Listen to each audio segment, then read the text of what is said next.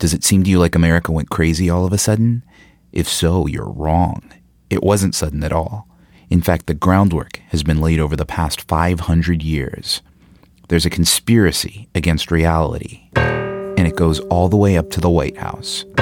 This is Radio Atlantic.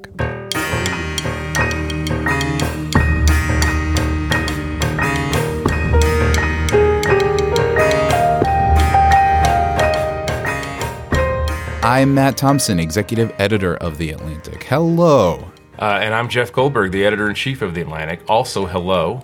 And a third hello to you both. I'm Alex Wagner, contributing editor to The Atlantic. In the fourth chair this week, we have Kurt Andersen. Hello.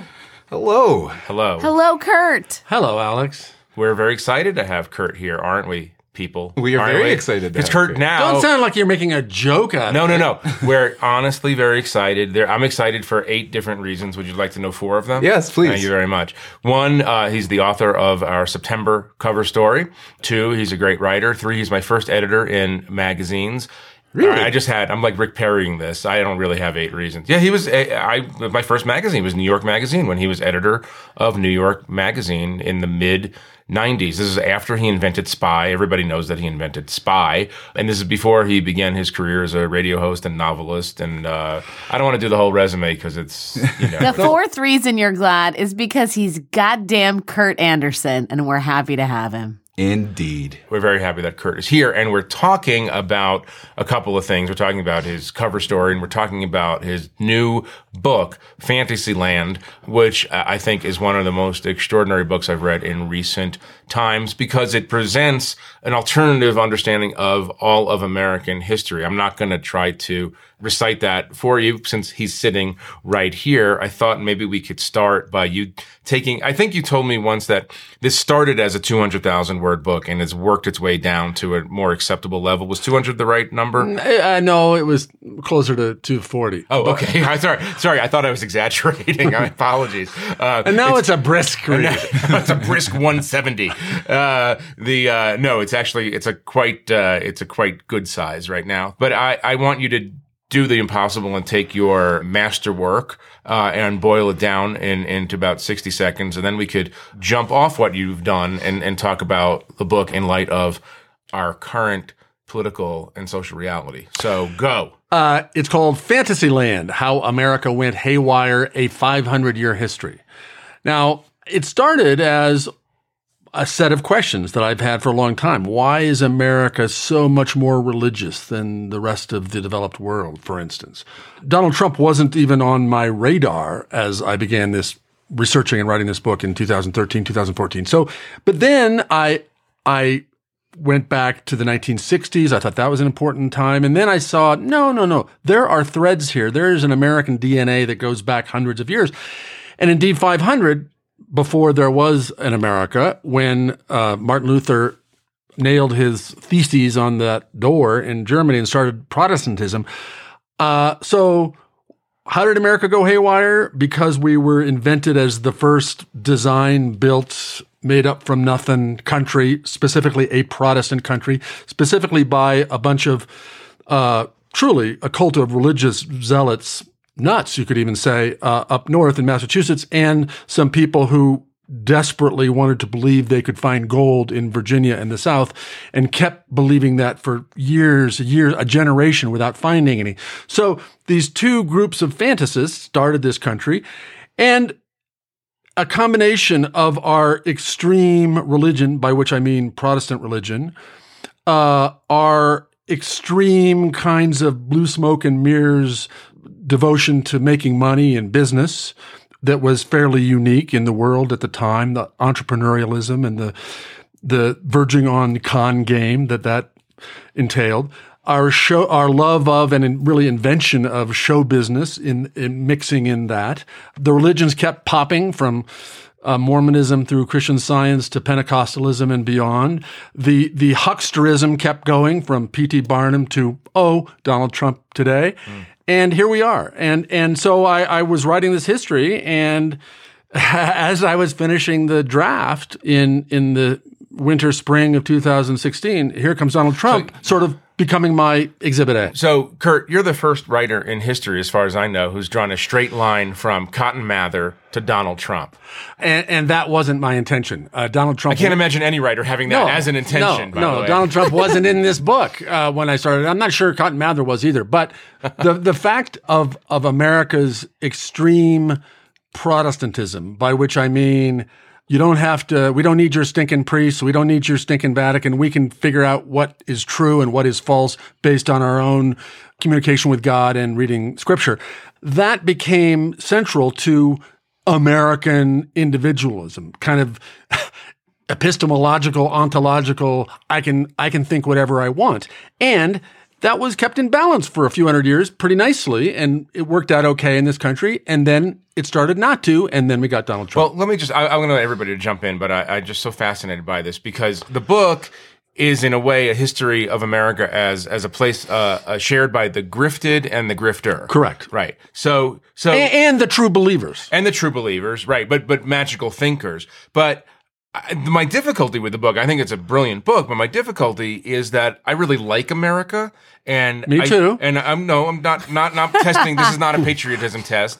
No, I really like it, and I think some of the negatives that you've identified are also positives, in the sense that the belief that you can do anything is very useful when you're trying to build a completely new country that's innovative and creative, et cetera. And also the belief that there is a God, and that the God wants you to be just, interpreted through certain people I'm sure you'd agree with, like Martin Luther King Jr., by your standards, your atheistic, communistic standards, kidding, your standards, is a magical thinker because he believed that God had a mission for him on earth, but that mission turned out to be a useful mission. And I don't think you're a commie. You might be an atheist, but I don't think you're a commie. You can go now. Yes, yeah, Jeff? Now, yeah, no. I'm finished lecturing now. No, of course they're good things. And again, the argument of the book is that America is great, is exceptional in many ways, but instead of just saying that a million times and not looking at the peculiar downsides of I'll believe anything, I can do anything, I can be anybody, all those have good sides and have. Intel, in my view, those aspects in all realms, economic, political, cultural, religious, and otherwise, were allowed to kind of get out of control about 50 years ago. It's a book about imbalance. Can I ask a question, though, Kurt, in terms of our singularity? I mean, this is a new moment for America, but I wonder if similar things haven't happened all over the world. I mean, when we talk about sort of magical realism and the hocus pocus society and the sort of conspiracy theorist government, I go back to my mom's from Burma, right, where at one point they outlawed a whole section of currency based on an astrologist's report, where they moved the capital city to Naypyidaw at 16 a.m. on some certain calendar day, because, again, the astrologist said that's the right time to move the capital city up north. And, there are comparisons made between Donald Trump and plenty of other sort of banana republic rulers all over the world. So, isn't this something – I guess my question is, are we really unique as Americans? Are we uniquely nuts? We are uniquely nuts in the countries that aren't, say, Burma or banana republics. We are uniquely nuts in the developed world. That is my argument about our uniqueness. And of course, not unique. There are conspiracy theorists and people who believe supernatural madness and new age craziness even in other developed countries. But it's us and the less developed countries, as opposed to what we used to call the civilized world. Us versus Europe, us versus Canada and Australia. I'm curious, where do you see this long trend manifesting most today? Where have you seen, when you look around, there's a lot of stuff happening. You mean besides the White House? Well, again, as I said, the book was done essentially when Donald Trump appeared as a plausible presidential candidate and then president. So there are lots of places. Alex Jones has been around for 20 years. I had a whole chapter about Alex Jones. Alex Jones, the paranoid radio host. The paranoid Infowars, Texas-based radio host. So there's that. And again, there is a history of this. And one of my points is that Donald Trump didn't just pop into existence with all his nuttiness and alternative facts in 2015. There was a history. There was a book, for instance, called Behold a Pale Horse that came out in the early 90s that was incredibly influential in creating this conspiracy theory view of the world. Of course, before that, two generations, there was the John Birch Society, which had also laid the groundwork, especially on the right, especially in the Republican Party. So today, yes, there are the conspiracy nuts, the anti-globalists, the, oh my God, the Council on Foreign Relations and the Aspen Institute and the United Nations and the Aspen Institute, yes. and CBS, and all of them are trying to put us in camps. So that's been around, and it's been normalized. It's moved over the last 50 years, especially from the fringes into and to the mainstream, and now into the White House. So there's that. There's, again, I'm not an atheist. I'm not a Richard Dawkins, even Chris Hitchens atheist. I don't believe in a particular religion. That's true. Right. But— and you don't believe in an interventionist God. I do not believe in an interventionist God. I do not believe in faith healing. I do not believe that I'm talking to God, that people talk to God. I don't believe— well, you believe that people talk to God. You just don't believe that God talks to people. Yes. That's correct. That's true. Yeah, yeah. No, and again, because we secular infidels for so long have kind of like, let's just ignore that. Let's only pay attention to the Pat Robertsons of the world and religious people when they involve themselves in politics. Let's ignore what they actually believe and practice. And I find it astounding. I find it absolutely astounding. One of the things I think is interesting, though, too, Kurt, in terms of the sort of institutional roots of all this, you don't just place the onus at squarely at the feet of religion. At one point, you write, that hated establishment, institutions and forces that once kept us from overdoing the flagrantly untrue or absurd, media, academia, politics, government, corporate America, professional associations, respectable opinion in the aggregate, they have enabled and encouraged every species of fantasy over the last few decades. What do you mean by that? Tell us more about that. Well, I mean, yes. So there is the extreme fantasist, supernaturalist wing of Protestant Christianity that has taken over Protestant Christianity. So let's leave that aside. But let's say, the television industry and that over the last several decades, cable channels put on quote-unquote documentaries about mermaids and monsters and all this stuff that are documentaries on the History Channel, on Arts and Entertainment, on National Geographic.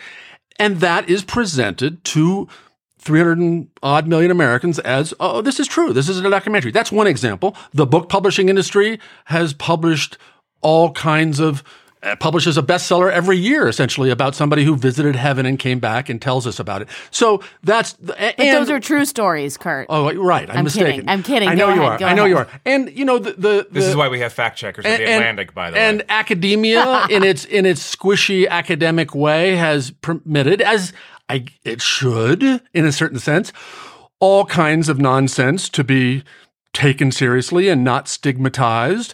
And I go back to the, and I repeat many times in the book, the great famous Daniel Patrick Moynihan line, everybody's entitled to his or her own opinions. They're not entitled to their own facts. And starting a few decades ago, Americans decided that they were entitled to their own facts. Well, let me ask you this, Kurt, because this is, I think, one of the key arguments of your book. This book is not a book about how the right wing in America is crazy. The book is about how a lot of people across the spectrum are crazy. And one of the things you argue, and I want you to sort of dilate on this for a minute, is that the 60s, the relativism of the 60s, it was introduced by the left, on the left, that everybody has their own narrative, everybody has their own feelings, and all these things are legitimate. That created conditions, I think you're arguing, for the rise of right-wing nonsensical thinking. Correct. A little bit later on. This is not necessarily an argument that's going to please your friends in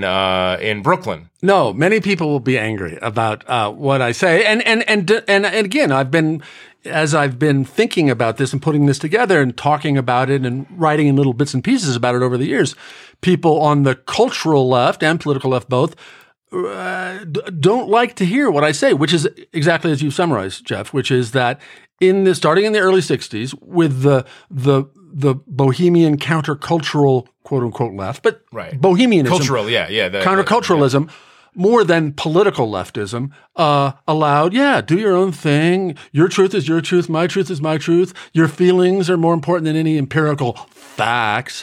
All that together with a kind of, post-truth tendency and set of disciplines in academia and sociology and anthropology all over the place, all that, I would say the greatest consequence is having enabled and empowered the American right to do the same thing. To do the same thing and also attain political power. Right. I found it really interesting reading your book right after reading Yuval Noah Harari's Sapiens, in part because the narrative that he spins, one of the things that he argues makes Homo sapiens, us humans, unique, is our ability to spin myths, to spin fables, to believe stories, to make systems that aren't necessarily empirically true, but that organize people in all sorts of very powerful ways. One of the most potent of them being money, finance. In 2007, the economy's falling apart and the Fed decides to do quote unquote quantitative easing. They start just saying money exists where it hadn't existed before, and we just all decide to believe it. And that ability to all kind of fall in line behind a myth is what enabled humankind to actually prosper. Right. I read Sapiens. I've read Therefore, you should become a Mormon. And I've read many histories of religion which make similar and adjacent arguments. Another thing that happened in the 60s is exactly what he argues in that book, which is that all reality is socially constructed reality. Right. That became a commonplace consensus view of the academy, really. Right. And Thank you, French postmodernism. Well, not and Austrians and Germans and lots of people whose ideas we imported and then adopted as true. And okay, that's an interesting argument. But once it becomes an argument that anybody can use to justify any belief that they want to impose on themselves, their family, their community, or the nation, it becomes very problematic. So, sure, nothing is real, as the Beatles told us back then as well. But once everybody is allowed to act on that belief, and that becomes part of our kind of American mental operating system in a way that I think it's more so here than elsewhere in the developed world, I think it gets problematic. And it seems like all of that is exacerbated, and you write about this, by the sort of disruptive moment we're living through in terms of information and communication. So you said that digital and technology empowers real-seeming fictions of both the lifestyle and entertainment kinds, as well as the ideological and religious and unscientific kinds. So there's no escaping this craziness, is there? Well, there isn't. And that's why I pull in addition to connecting Cotton Mather to Donald Trump, I connect Joseph Smith and Mormons and all that, for instance, to Disneyland and to American show business and to our special knack for creating very realistic fictions in movies and video and now virtual reality and the rest, and Sohos of the world that are, oh, look, it's a shopping center, but it's old, it's not old, it's new. All that, which America is beautiful in many ways and extraordinary in many ways, but adds to the Americans' all of our abilities to never to be iffier about what's real, what's not, what's authentic, what's not, what's my truth, what's my and it works all together. We are all in this soup of semi-reality and unreality, which into which, not to return all the time to Donald Trump and alternative facts, but into which that really finds a place to root and spawn and spore. So when we come back, we're going to talk about where this has all led us, and namely one President Donald Trump.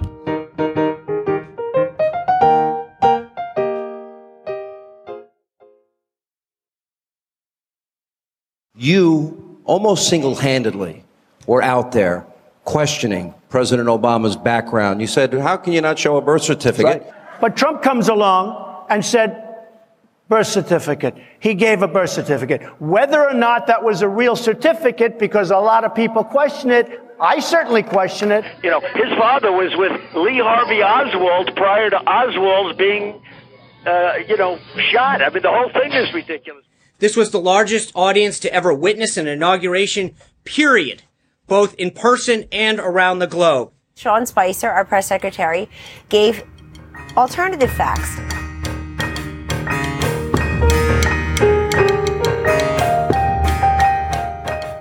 So, Kurt, I want to come back to this point of America being a country in part of grifters and the grifted, without stipulating, because I'm trying to be a responsible journalist, that the president of the United States is a grifter. He shows signs, obviously, throughout his past of having taken advantage of poorly educated consumers. He is more of a showman. He's literally a reality TV star. You are one of the great observers of Donald Trump going back 30 years, I think, when no one could have imagined that this man would be president. I mean, 2 years ago, no one could have imagined that he could be president either. But walk us through, because it's totally fascinating. How did you, when you were at Spy, is that when you noticed this very odd New York real estate character named Donald Trump, who is larger than life and worthy of satire?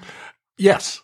Okay, thank you. We started Spy magazine in late 1986 when he was just becoming a big deal in New York. He'd just finishing Trump Tower, building Trump Tower. He was this young hustler who was a perfect character to obsessively report on and name call and ridicule in this new satirical magazine that was initially all about New York. So, and Short-Fingered Vulgarian was yours? Short-Fingered Vulgarian was, we invented lots of epithets to call various people we talked about regularly, like socialite war criminal Henry Kissinger, and it was an old Time magazine thing. Time magazine used to have those things, and we sort of reinvented it in this way, in a sardonic way.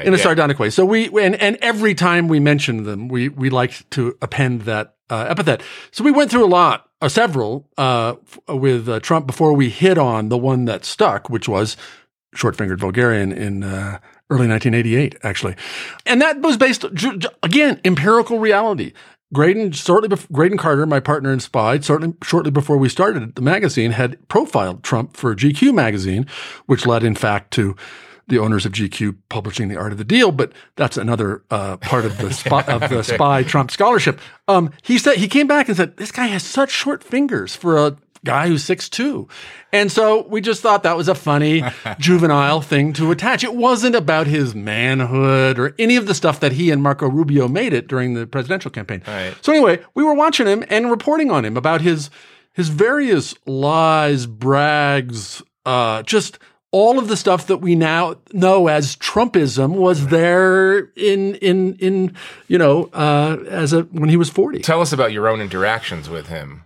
Well, because you've had some weird things. Not so weird. I mean, letters sent to us on his very, very, very thick and fancy stationery threatening massive litigation multiple times for what we were doing. But he never sued, of course. And we saw the Trump that everybody sees now, this guy who blusters and threatens and barks and amounts to not very much.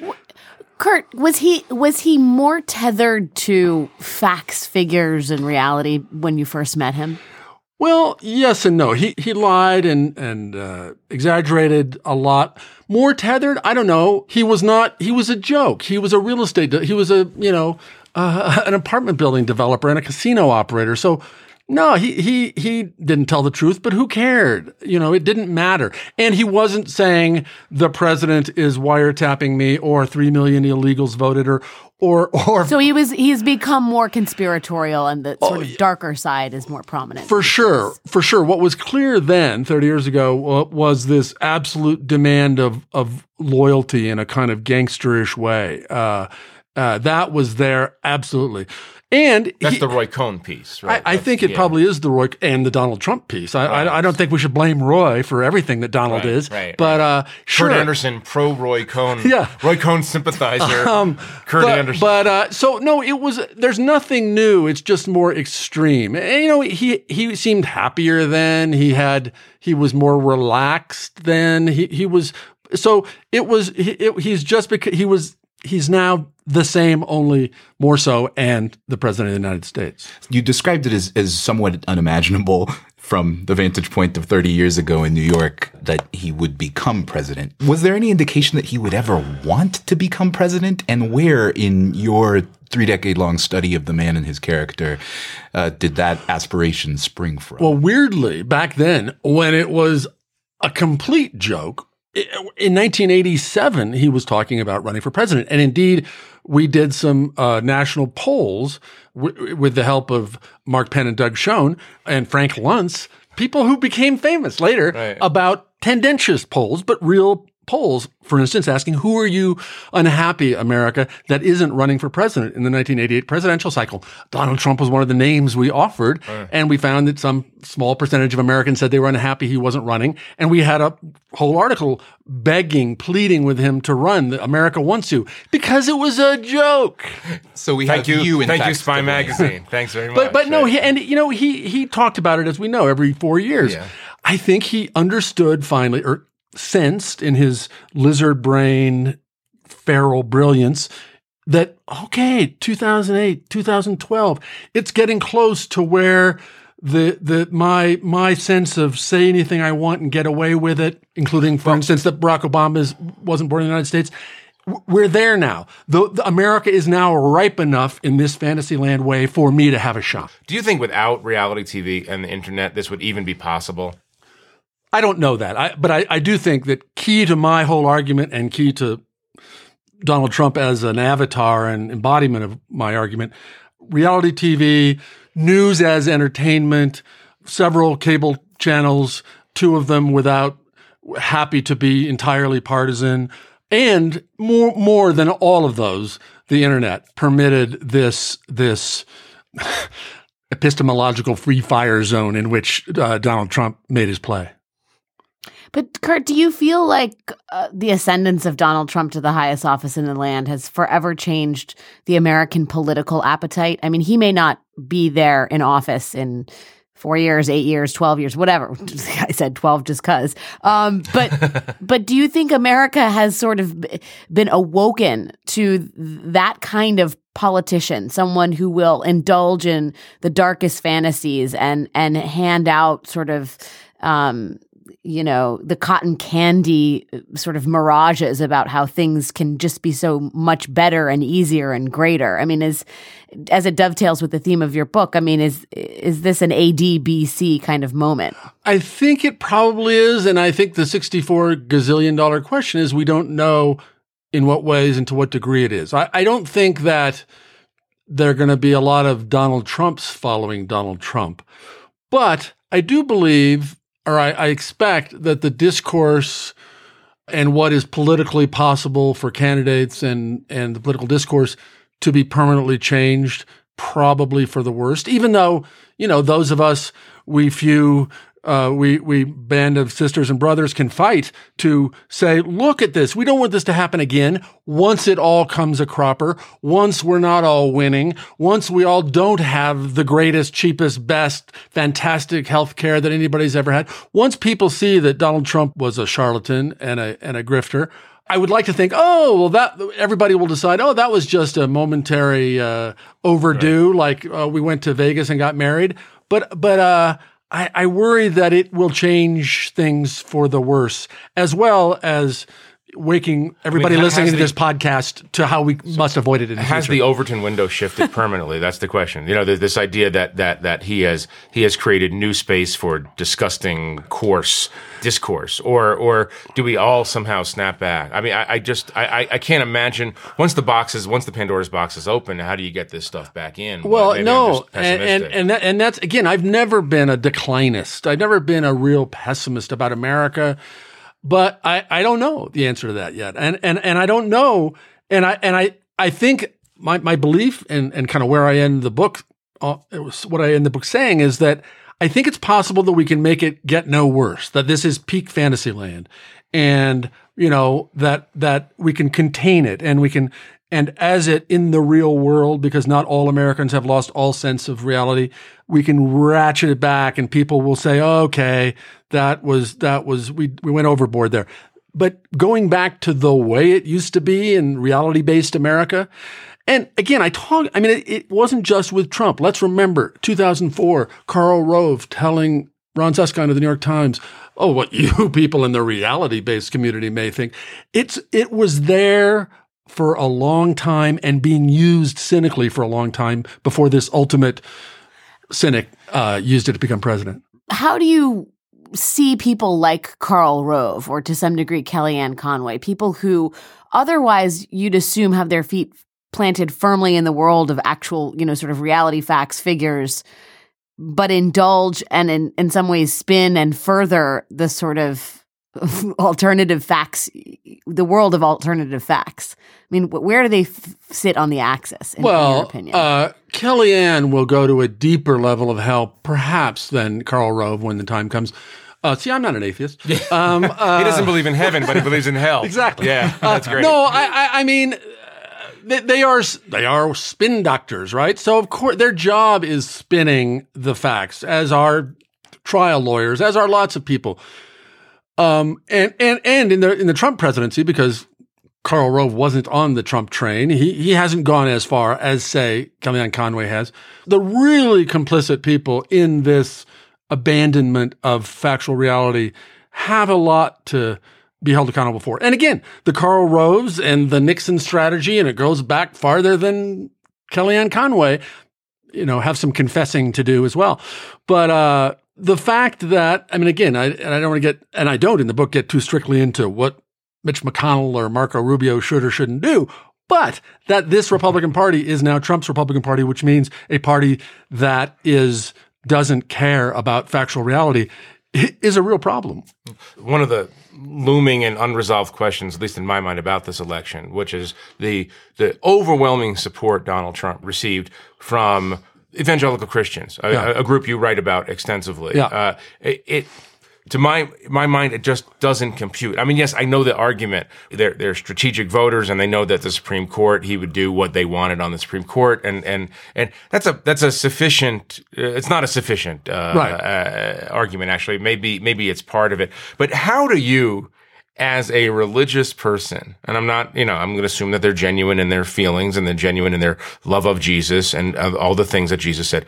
How do you possibly look at this person and see a role model, see a leader? Well, in lots of ways. There's also, apart from any religious belief, there is an overlap with the what has been talked about a lot, obviously, which is the people who feel that the elite is contemptuous of them and feel resentful. And that's a real strong, and that's a real thing, strong thing. And it's a real thing that Donald Trump himself feels, and they see it, that it's real. He's not faking the fact that everybody in this podcast has always been contemptuous of him. He knows it, he resents it, and people in Council Bluffs, Iowa have felt for 2 years. That's real. He's a billionaire. He's got this hot wife, but he's one of us. Yeah, but the truth.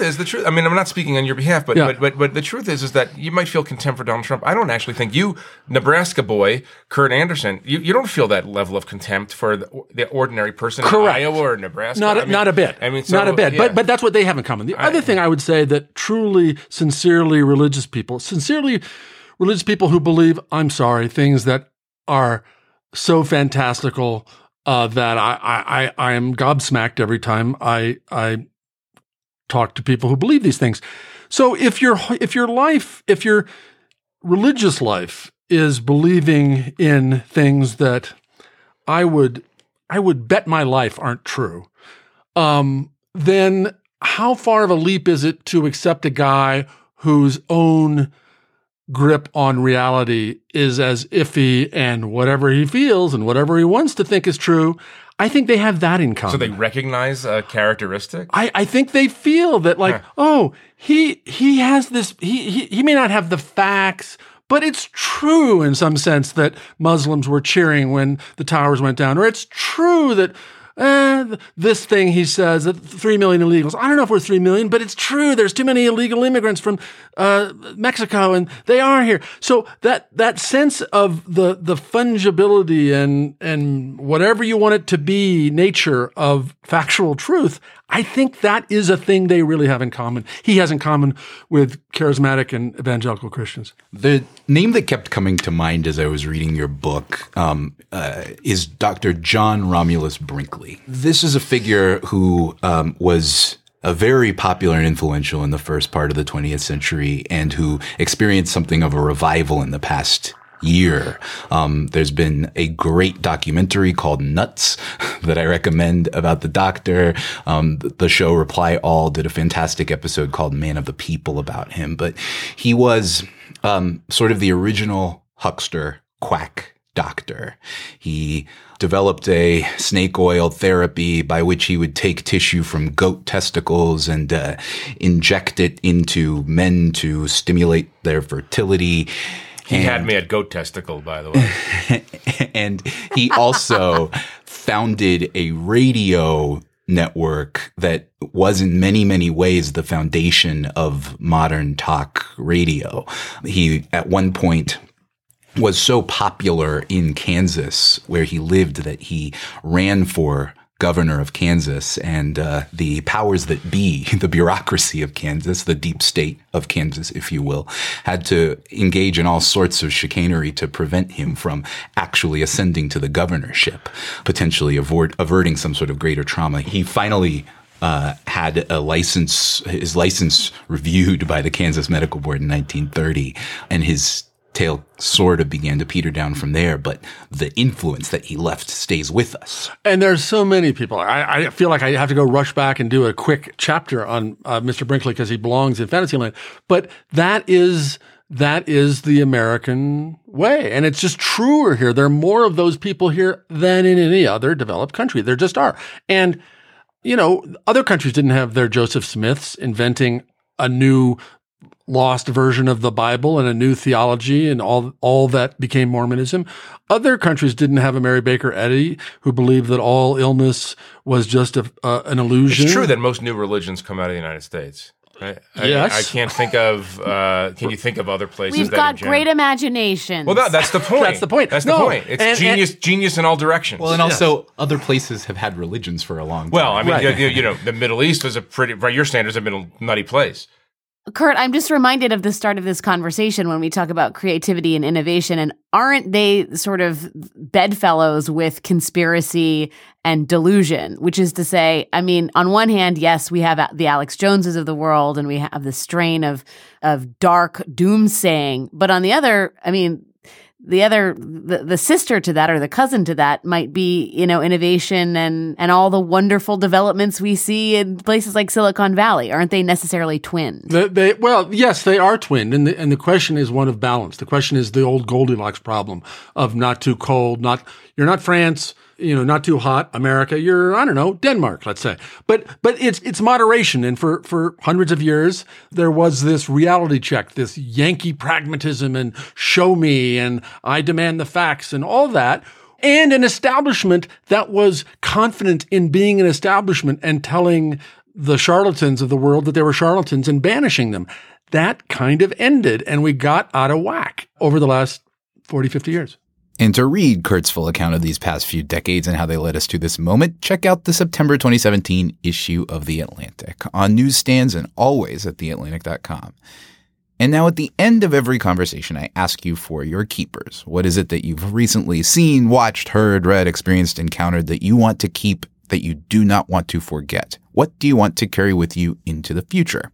Well, especially coming off this book that I've been working on for several years, that is privileging, reprivileging rationalism and all that.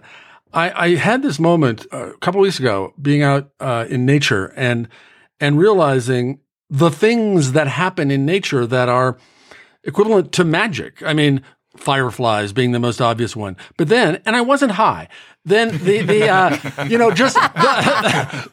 wind, the breezes. I thought, wow, birds taking off. I thought, wow, nature. It is magic. And then... You weren't high then, but you're high now. I am not. I am not. I could be legally because I'm in Colorado. This last week, I love great coincidences and synchronicities. And I don't believe that they're signs from the divine or the netherworld. But on Monday, this last Monday, I'm getting off the subway. I just heard a podcast by Ezra Klein in which he interviewed Al Franken, Senator Al Franken, for an hour. I was really impressed, and I said, wow, Senator Al Franken is as close to a kind of Trumpian authenticity as big-name Democrats have. He's funny. 2020. I push send. I walk into a building where I do a lot of work. Somebody says, hey, Kurt, it's Al Franken walking toward me. I go, whoa. And again, which makes me understand why people do believe in supernatural things. Next day, I'm interviewing a big record mogul named Jimmy Iovine. Yeah, where'd you grow up? Turns out this incredible billionaire Apple record mogul, Bruce Springsteen, John Lennon guy, grew up on my block, on my side of my block in Brooklyn. And so we just spent half the interview talking about literally this block. And again, that gave me such a rush as running into Al Franken had. I had, again, coming off this, no, we must all be rational. There is no teleological order to life. It's all random chance. Made me think like, man, it's great when it seems like it isn't. So that's what I want to keep. Kurt, you do believe in magic. That's heartwarming. I have a predisposition toward teleological thought, so I'm with Kurt on this one. I was going to offer up a book I reread for the fifth time, E.L. Doctorow's Billy Bathgate, but I actually also reread another favorite book that pertains to this conversation, Fawden Brody's No Man Knows My History, one of the definitive biographies of Joseph Smith. And in the context of this conversation, Joseph Smith is, in a way, the ultimate American, right? The most self-created sort of figure. Goes into the woods, invents a new religion, and more to the point, gets people to follow it. It's such an amazing story, and her book is this incredible deconstruction of his actual life, not the life that the church puts out for people. The other thing I would say is this, and Kurt's probably going to be upset by me saying this, but all of this conversation about Fantasyland, all of this conversation about manufactured reality, I have very, very fond memories of taking my kids when they were small to Disney World and Main Street USA, which is the fakest thing ever, right? But it's charmingly fake. And this is probably the reason I like Main Street USA is the reason I like, on a personal level, Ronald Reagan and Walt Disney himself and all these people. They decided that reality isn't good enough, so let's just make a better one. And I understand why people are susceptible, because I myself like taking my kids down Main Street USA. Alex, what besides magic and Disneyland do you want to keep? Well, those two things remind me of my, at the risk of becoming someone shilling for a company and putting product placement into our podcast, which I would never do. Magic Disneyland, the thing that's missing from that is ice cream. And I just want to tell you guys, I had a pint of not personally, I didn't eat the whole thing. There is a place called Trickling Springs Creamery. I don't know if you guys have ever heard of it. It's like my version of, I would imagine, Disneyland, and it's in Pennsylvania. And I just want you to know that they make ice cream that tastes like you're already high. It is that good, if anybody's ever been high. And I had this, and it literally set my week, which has been a bad week, I'm not going to lie, on the right path. And I think that the lesson I learned from that is sometimes the simple pleasures really are the best. So the thing that I would like to keep, there is a competition in the Philippines in which 7 to 13-year-old kids sing. They compete like many of our singing competitions. And a clip has been circulating not far enough of one of the judges on that show, who brought three of the grand finalists into his nightly talk show to do a performance of Beyonce's Listen. I want you to hear this, and I want you to keep in mind that these are boys between the age of 7 and 13. Just listen.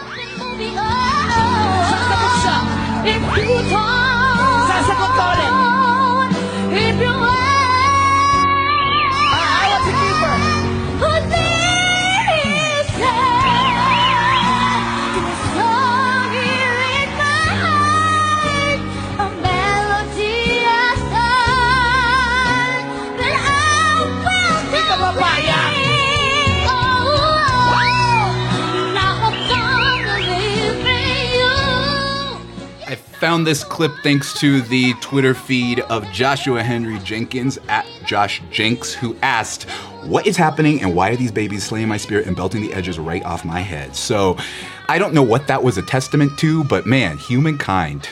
It's a testament to your fundamental weirdness. That's what it's a testament to. And your very interesting internet habits. Yeah.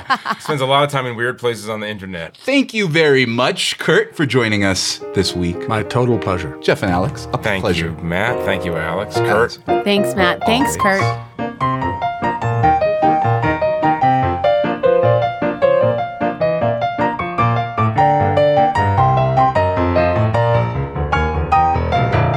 This episode of Radio Atlantic was produced and edited by Kevin Townsend, with production support from Katie Green and Kim Lau.